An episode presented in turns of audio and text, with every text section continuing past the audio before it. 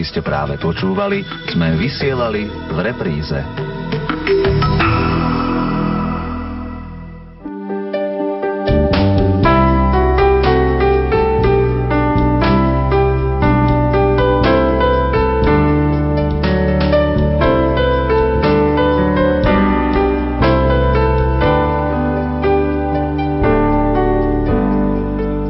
poslucháči, v nasledujúcich minútach vám ponúkame program z rádia Proglas. Veľké piatky v živote reholnej sestry Jany Gajdíkovej z kongregácie Cér Boskej lásky v Opave. Táto dnes 82-ročná reholná sestra má v živej pamäti nielen násilnú internáciu do Ižetína pod Jedlovou v roku 1950, ale i roky namáhavej práce a nedôstojného zaobchádzania so sestrami pri zamestnaní v textilných továrniach na severe Čiech. Prajeme vám nerušené počúvanie.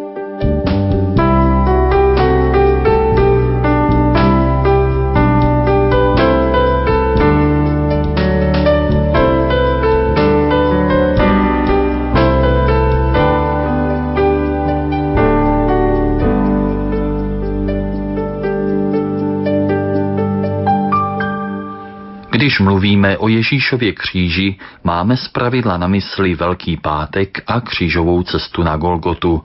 Avšak jsme si vědomi, že Ježíš nesl těžký kříž po celý svůj život, celých 33 let, i když to nebyl kříž ze dřeva. V jeho kříži máme možnost rozpoznávat své vlastní kříže, protože on žil naším životem a sdílel naše osudy.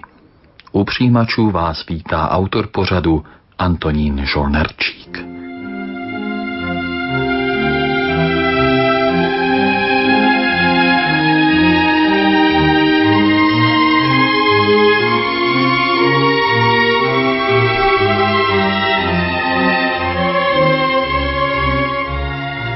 Nyní se nacházíme v návštěvní místnosti kláštera kongregace Cer Božské lásky v Opavě na Rooseveltově ulici a já u mikrofonu vítám sestřičku Janu Gajdíkovou.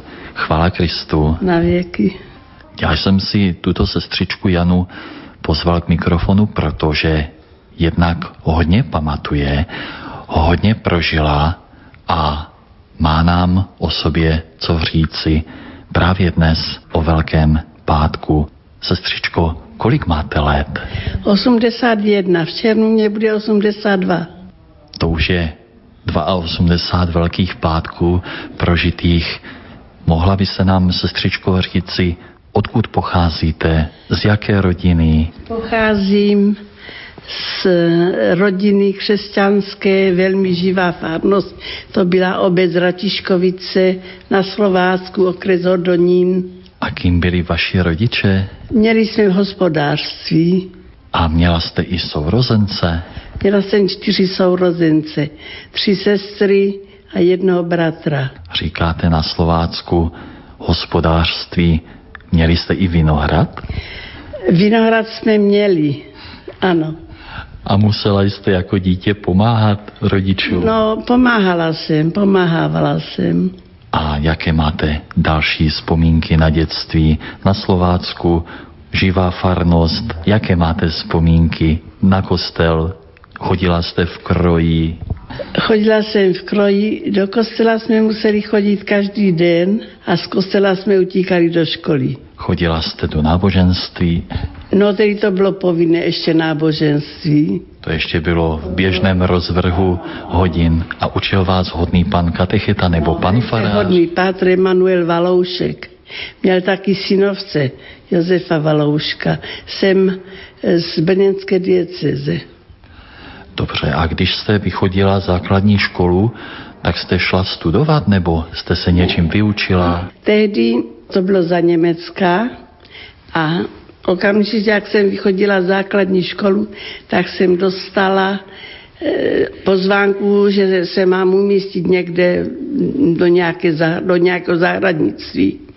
Ale já jsem tehdy měla nějakou e, skvrnu na plících, tak e, jsme museli jet až na úřad práce do Zlína, aby mě to tam jako zařídili, že nemohu jít do toho zaměstnání, že musím zůstat doma se jako léčit. Sestřičko, kdy jste se rozhodla, že se stanete řeholní sestrou? No. Už od malička? My jsme tam se vždycky hrávávali na jedné stavbě a potom se stalo, že jeden chlapec mě hodil do oka vápenou maltu. To byla velice tragická událost. Já jsem měla o to oko přijít. Byla jsem v nemocnici asi dva měsíce a nedávali moc naději. A já tedy jako děcko jsem slíbila, že když se uzdravím, že půjdu do kláštera. No, no ale časy ubíhaly a no, potom už jsem byla třeba z té 14 a 15 a a co vždycky, ještě taká vzpomínka, co do kláštera, vám a pak, to jsem byla tedy děcko, to, to jsem, teď jsou muziky a to tak, žádný klášter, tak jsem to vždycky zaháněla. No. no ale v klášteře jste nakonec skončila. Kdo se o to zasloužil? No nakonec se to tak zatočilo, že šli dvě děvčata od nás a já jsem si okamžitě přidala. Tak to pán Bůh zatočil. Šli jsme z naší vesnice tedy tři.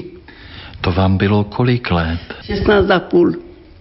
16 a půl roku, to jste byla ještě velmi mladá. To no. jste asi nejdříve chodila do nějaké klášterní školy, ne? No, tedy byly ty kurzy náboženské a to. No ale potom taky už to bylo takové, taky se nemohlo do, jak na ško, do škol tedy. To bylo za Německa, za války. Aha. No, už bylo po válce. Už bylo po válce. My jsme právě po té válce v tom 45. roce v listopade odcházeli. A to jste byla tedy v kterém klášteře? To jsem šla do Prahy. Tam jsem měla dvě tety. A tak jste nastoupila do nějakého noviciátu? No, napřed do postulátu, že no a potom... Já jsem se totiž sema, byla jsem ještě hodně mladá, ale nechtěla jsem se od těch dvou děvčat rozdělit. Ty už byly starší. A tak oni mě vzali s něma. Tak jste byla zřejmě nejmladší v tom klášteře a měli vás určitě moc rádi. Vy jste stále usměvavá. Eh, sestřičko, eh, co bylo potom? No tak potom jsme eh, šli ve Veltrusích, jsme byli oblékané, tam jsme byli rok v noviciátě a Potom jsme po roce na věciátě, už jsme mohli jít do filiálek a já jsem šla zpět do té Prahy. No a tam jsem byla do 50. roku a v 50. roce potom bylo soustředování. Ano, to byla ta noc ze 13. na 14. dubna. My, ne, my jsme to měli až v září. Až v září. Aha. Takže v září 1950 vás soustředili do jednotlivých takových sběrných klášterů? To už teda bylo tedy, volali tu provinční volali a tam to všem oznámili, které kláštery se mají vystěhovat, hlavně ty se museli vystěhovat, kde jsme měli mateřské školy, internáty a takové dívčí penzionáty nechali jenom Opavu, kde byly mentálně postižené děti a v Rokytnici u Přerva tam byli přesárlí lidi, ve ležáci. Tak to jenom nechali. A vy jste se tedy ocitla kde? V kterém? V Řetíně, v tom Řetíně pod Jedlovou. Je Řetín pod Jedlovou. Jednou jsem tam byl, to je úplně na severu Čech, v takovém tom výběžku nad Děčínem, kde si vysoko. Tak je pravda, že tam je velice pěkně, že to je krásný kraj, ale ten život tam asi zas až tak jednoduchý nebyl. No, Jakou máte vzpomínku na život tam v Řetíně? No tak oni vlastně my naše sestry tam byly od roku 1874 už. Takže my jsme tam nějaké to zázemí měli. Říkáte, že v Jiřetině byl tedy takový soustředný klášter. Které řády jste se tam sešli všechny dohromady? No, sešli jsme se tam sestry těšitelky, sestry voršilky, Vincentky a ještě voršilky slovenské, těm říkali Uršulinky, potom eh, karmelitky a sestry Satmárky a my, dcery božské lásky. A v tom Jiřetíně, sestřičko, jste tedy jenom pobývali v tom klášteře, nebo jste byli nuceni někde pracovat továrně? Když jsme tam přišli, tak nám hned jsme chodili potom ještě tam brambory vybírat. No a to bylo září, říjen, potom už byla podzim, že? A nastala zima, pravděpodobně ještě to neměli všechno vyřízené, ty úřady s těma, to tak naše představení museli jít nějakou práci hledat. Tak našli v, tom Frumburku, myslím, Floratex, takové šití panenek.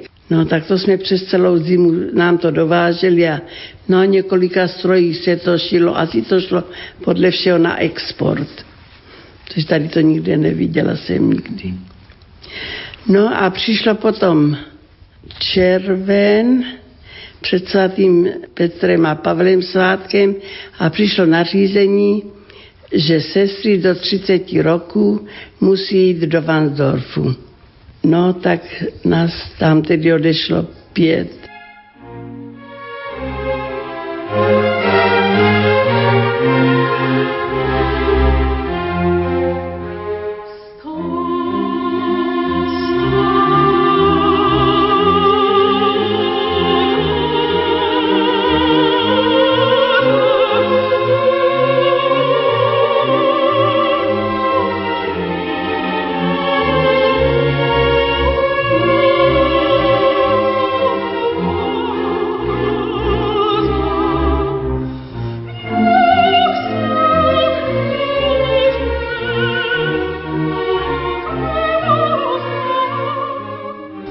vidím, že tady máte nějaké poznámky na papíru. Klidně nám to, sestřičko, přečtěte.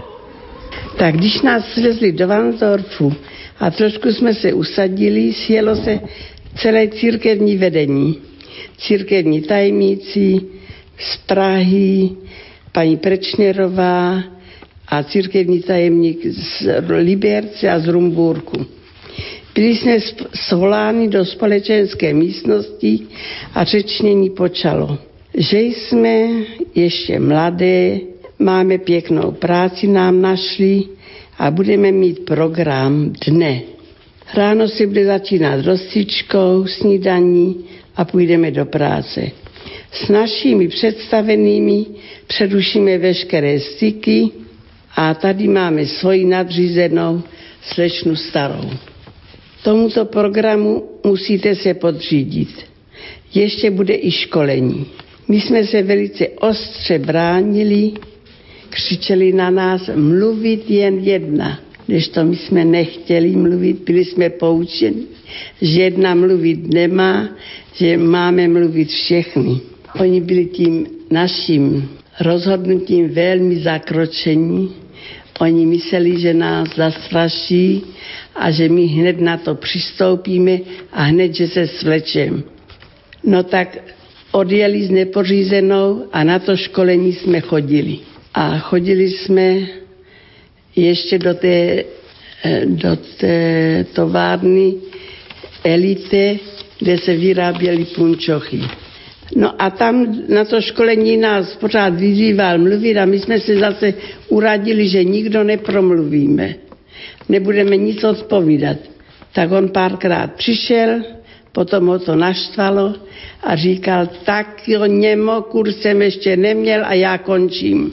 No jo, vy jako sestřičky jste byli zvyklé udržovat silencium, ticho.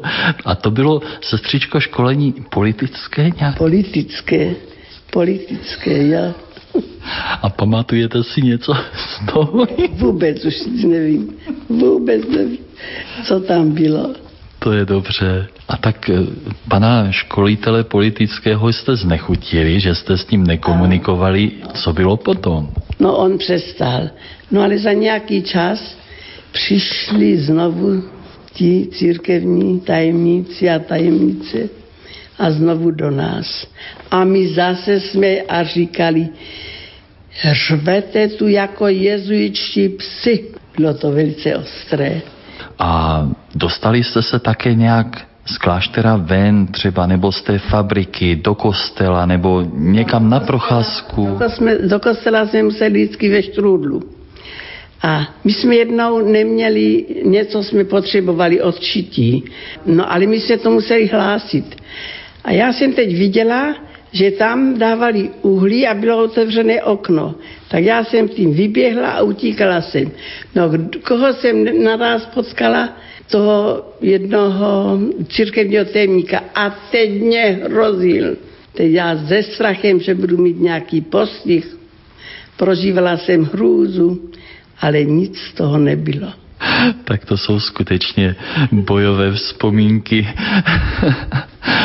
Dobře, sestřičko, tak to jsme v roce 1951 no. a v tom Vansdorfu jste tedy dlouho nakonec nebyli. No. Kam vás odvezli potom? No potom do toho, do toho Maršova. Za to, že jsme tam nesplnili ty podmínky, které nám dávali, takže budeme potrestáni. No, ale my jsme pořád čekali, čekali a stalo se to v únoru koncem února 1951. Den předtím řekli, ráno přijedou autobusy, balte se a jedete pryč. No tak jsme, bylo to v zimě, sněhu, jeli, jeli a večer jsme dojeli do toho Maršova. A chodili jsme do továrny. Tam nám řečnili o tom, jak je to tam těžká práce a že ty lidi jsou rádi, že tu práci mají. A ten vedoucí nám řekl, no a ukážte se jako statečné ženy. No. no tak jste se určitě ukázali. no, tak teď jsme nastoupili do té továrny. A tam jste pracovali u nějakých pletacích strojů, nebo? Předpřádeln, přádeln, předpřádelna. My jsme dělali ty niti. Ty niti. Před na to chodili no, takové e, ty chvosty a nám potom to nahoru už z, této, z té, té předpřádelny už chodili takové špůly jako palce vtilněné. To. No a tam se to potom zpřádalo na ty niti.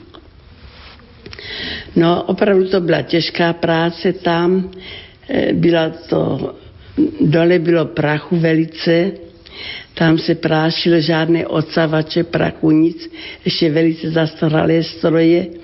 Nahoře zase bylo velice horko, říkali tam tomu mokrý sál. A určitě hluk také. No hluk, to, to tam nebylo slyšet nic. A tam v tom horním Maršově jste se střičko vydrželi jak dlouho? Jak dlouho vás tam no, trápili? Jsme byli dva roky, až nás naši představená potom vytáhla. Ale co jsme tam teda zažili, velice, velice tam bylo pěkné okolí, ale v továrně to bylo velice špatné. Měli jsme velice zlého mistra. Nemělo vás rád.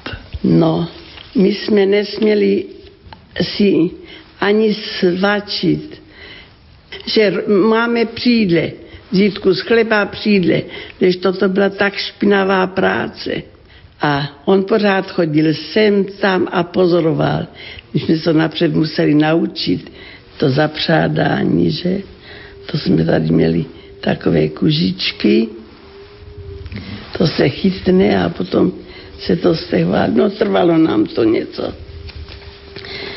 Ale snažili jsme se, no. A ještě se tam musí být v takových silných dřevákách, protože tam pořád se polívá vodou. Tak tam byly nohy a nic jsme si nesměli sednout. Nic, pořád jenom na nohou. Svačit museli jsme jednou rukou a jednou pracovat. Si byla špinavá, jak to. A myslíte, že tak přísní byli i na ty civilní zaměstnance, kteří tam byli před vámi? Ne, s námi byli civilní zaměstnanci tam, protože oni, byli, oni to už uměli. On řekl, když jsme domlouvali, já to mám nařízeno z hora. Setřičko, v tom horním Maršově jste byli do roku 1954. Eh, kdo vás vysvobodil z té fabriky? Byla nás naše sestra představená, která byla z Rokitnice u Přerova. Za žádnou cenu nás nechtěl pustit. Potom už jsme byli dobré pracovnice a říkal, tam ty marodujou a vy jste aspoň tady pořád, tak už jsme se mu líbili. A vyhrál, nikdy nesplnili plán, až my jsme tam byli. Velká slavnost byla, že byl splněný plán. No a oni tak říkali, že když je tam takové dobré pracovní zázemí, že by tam dali ty mladé děvuchy po škole. A tím se, byl to bylo přímo zázrak, že nás takhle oni mohli propustit. Tak díky tomu jste se z Maršova dostali pryč. A kam? No to jsme potom šli do Rokitnice u Přerova. Do kláštera nebo zas do nějaké fabriky? To domov důchodců tam byl pro ženy. Takže jste už konečně potom dělali jakési zdravotní sestry, ošetřovatelky těm přestárlým lidem v Rokitnici u Přerova.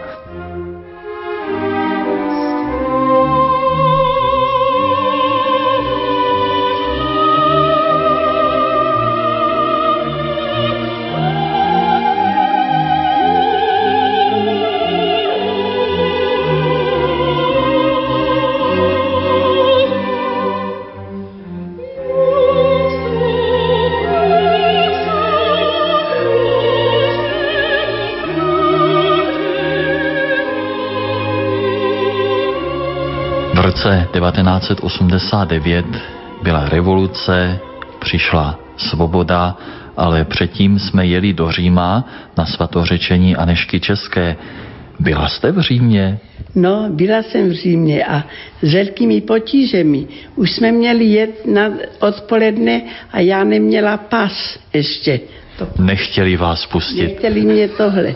A že až přijedu, tak se okamžitě musím hlásit na úřadě. No, a byla jste tam? A už to nebylo. už jste to nestihla, už, už byla revoluce a, a už byl od nich pokoj. E, potom nastalo velké stěhování, si pamatuju. Sestřičky z Bílé vody zase rozešly se do celé republiky a z Jihřetina také jste byli vysvobozeni do celé republiky. Předpokládám, že už jste potom přišla sem do toho Mariana po revoluci, sem do Opavy. Nebo ne? Ještě ne, já jsem tam byla 20 roků. Ještě v tom Jiřetíně, to znamená až do roku 2010? Ano. Sestřičko, já bych vám chtěl poděkovat za celé toto poutavé vyprávění, vzpomínky z vašeho života a na závěr bych chtěl poprosit o nějaké slovo povzbuzení pro posluchače, pro všechny trpící, nemocné, co byste jim zkázala? No tak bych zkázala asi toto, aby se všichni, jak si drželi toho Pána Boha, aby důvěřovali, že bez Božího vůle ani vlas z hlavy nespadne. A já jsem teď zůstala na vozíku a jsem šťastná, protože se víc mohu modlit a obětovat se Pánu Bohu. Nelitujete toho, že jste celý život zasvětila Pánu Bohu, že jste v řeholnici? Nelituji, nelituji. Člověk, jak říkával jeden kněz, se musí vtesat do toho Krista. To utrpení, uměcné s ním ty Ježíšové velké pátky přijmout i do toho svého života. Sestřičko, moc krát Pán Bůh zaplať. Ještě hodně Božího požehnání, síly, zdraví. Vy jste tady zřejmě oporou, tady celému Marianu, tak ať vás Pán posiluje a Pana Maria, ať je stále s vámi. Pán Bůh zaplať a s Panem Bohem. Nevím, jak to bude. S Panem Bohem, Pán Bůh zaplať. Vážení posluchači, dnešní setkání se sestrou Janou Gajdíkovou je u konce. Pořad připravil Antonín Žolnerčík za hudební a technické spolupráce Marka Pospíšila. Pohodu s dalšími pořady proglasu vám přejeme ze studia Hedvika v Ostravě.